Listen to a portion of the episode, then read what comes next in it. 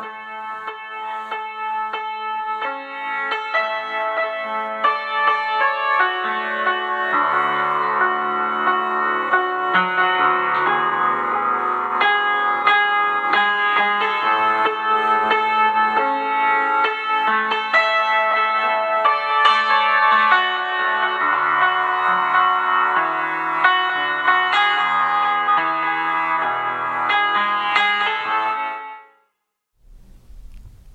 Paul Lawrence Malone. Paul Lawrence Malone. I want to light these candles. Oh yeah, yeah, yeah, yeah. I want to light these candles. That's good. Um, I I think I have. A, yeah, I've got a light. you have- oh yeah. Oh, you're ready. Okay. You will turn me into fire. You will turn me into war. I will give my life as openly as so many before. My worship of you, paradise, a sacrifice when entering the gate. Both are one and the same. I will soldier for you now. They have turned to idolatry. They have turned as infidels, commanded simply that they are slaves to hell. In our worship of you, only we the righteous see and enter through the gate. We are prophecy, and we soldier for you now to bring your justice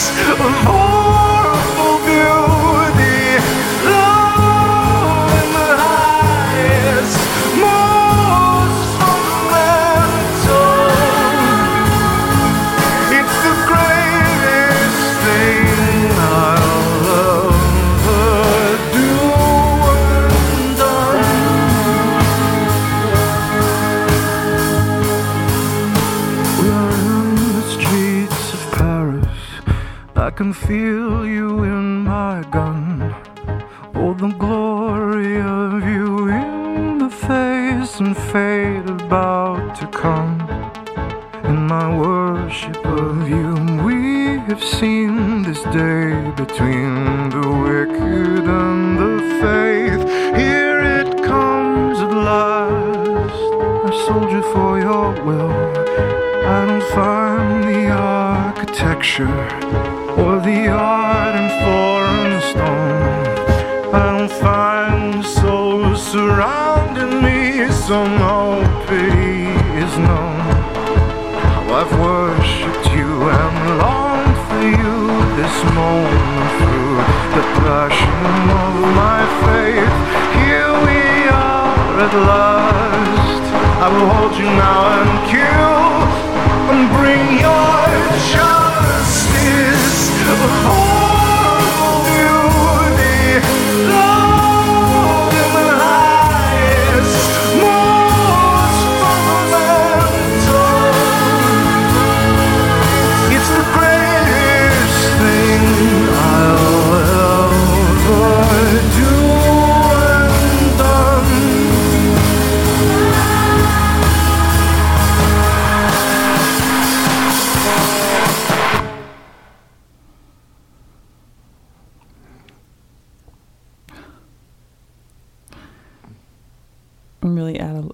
a at a loss for words after listening to that song.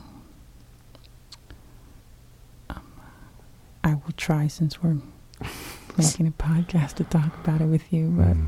it's uh You've heard it a few times. I have. I mean, it's always intense.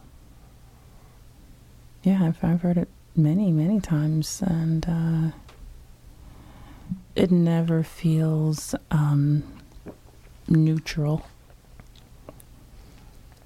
You know, it it feel it always feels very charged. I I remember listening to it before you told me anything about it, Mm. you know, and just thinking like, wow, it's like this tsunami of sound and just really enjoying, you know, being kind of picked up by it and carried by it. And then when you told me more of the backstory and especially the perspective, I was um, at first I was a little nervous, or I felt almost like guilty, like, oh, what does it mean about me that I like this song? Mm, And then I thought, what does it mean about Paul that he wrote this song? Right.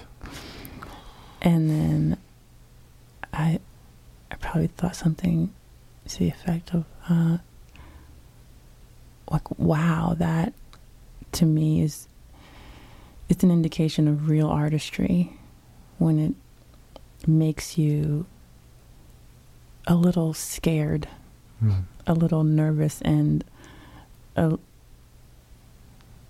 alive in the questions of of existence. I I wonder.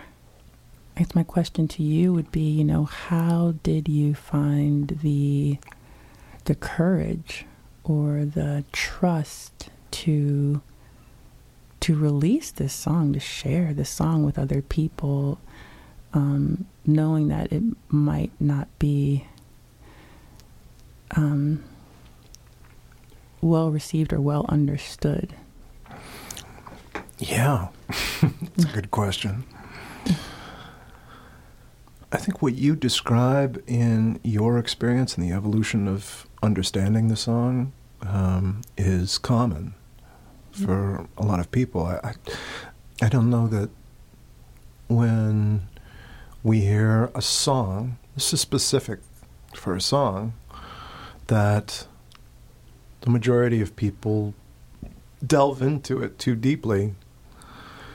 It occurs to them as a catchy tune, Mm. and and I don't think that we. I just think that the contemporary listening is driven to distraction, and we we just don't have a, a rich body of lyric analysis uh, that that people go to as a as a default for listening to a song. So think that that was the first the first trust fall that I did Hmm. was well uh, people are going to have a surface experience they're going to hear they're going to hear the the mood of the thing and the and the the melody before the lyrics even sink in and then um, with the lyrics printed I find that a lot of people still don't know what it's about.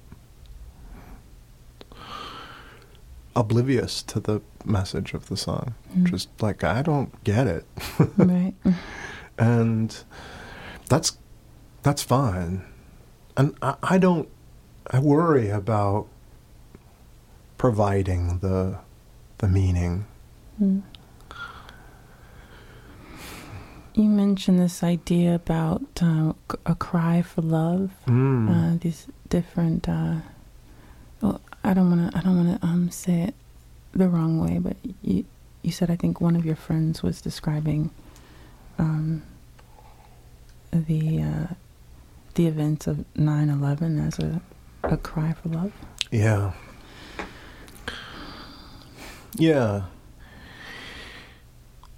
If you can wrap your mind around it, it's it's actually a, a, a really interesting intellectual exercise. Mhm. His he was a Course of Miracles guy, Uh, okay. and I think the idea was born out of one of the teachings from A Course of Miracles okay. and he was passionate about sharing it, and it's stuck with me um, that he challenged me to imagine the act of 9/11 as a as a cry for love, Hmm. a great cry for love. I think it's such a such a powerful concept and helps to helps to close that maybe imagined or, or real distance between like the self and the other, Yeah. right?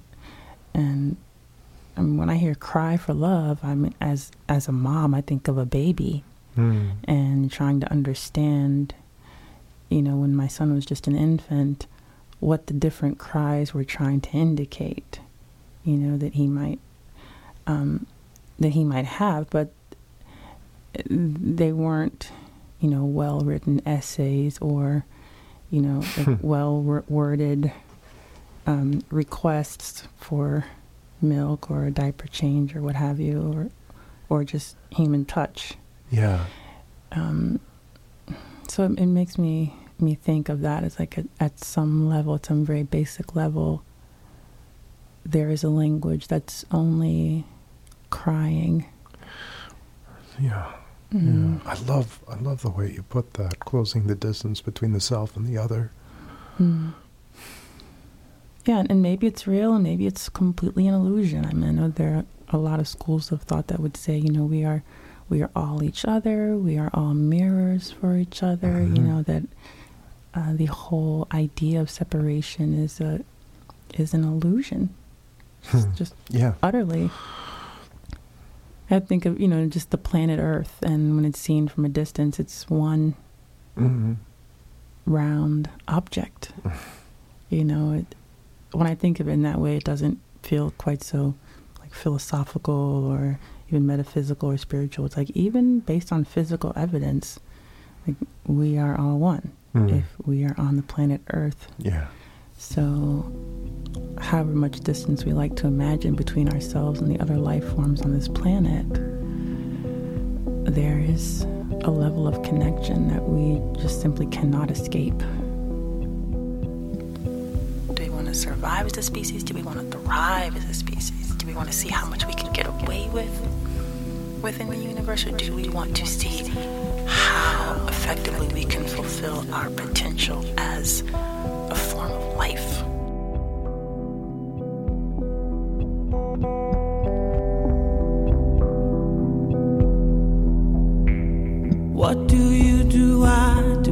Do?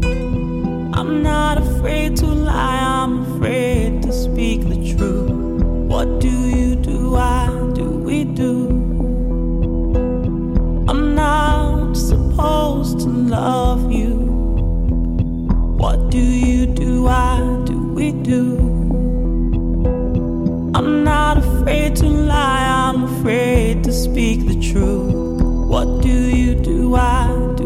Do? I'm not supposed to love you.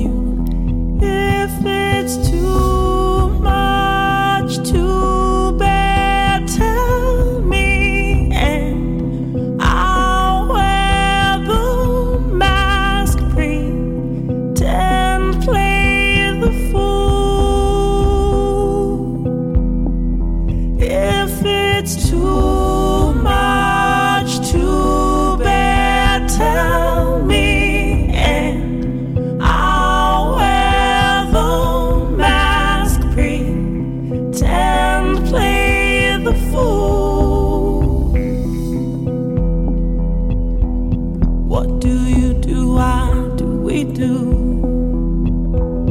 What do you do? I do we do? What do you do? I do we do? When there are just too many words and I still just can't say the words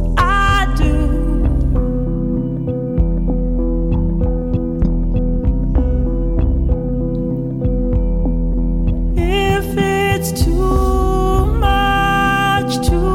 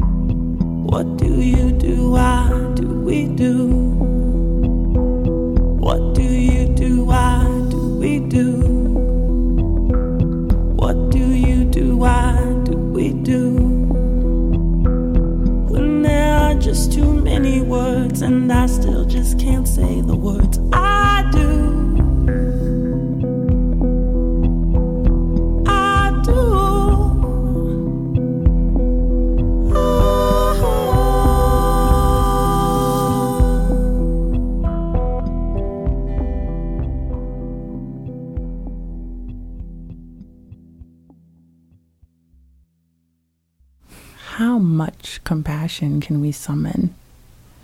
You know, how much heart can we dare to um, to explore and to be alive within? How what would it look like if we were loving as hard as other people are hating?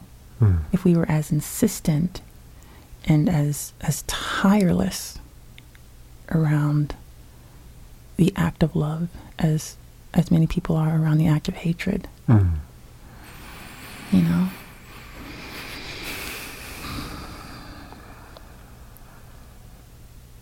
I would love to see that. I imagine uh, hugathons as a, as a new form of you know arms race, Yeah. right? And just people out in mass and in open fields and maybe on the National Mall, you know, just um, all striving to break the world record for the longest hug. you know, at the same time, we're hugging out here in these streets,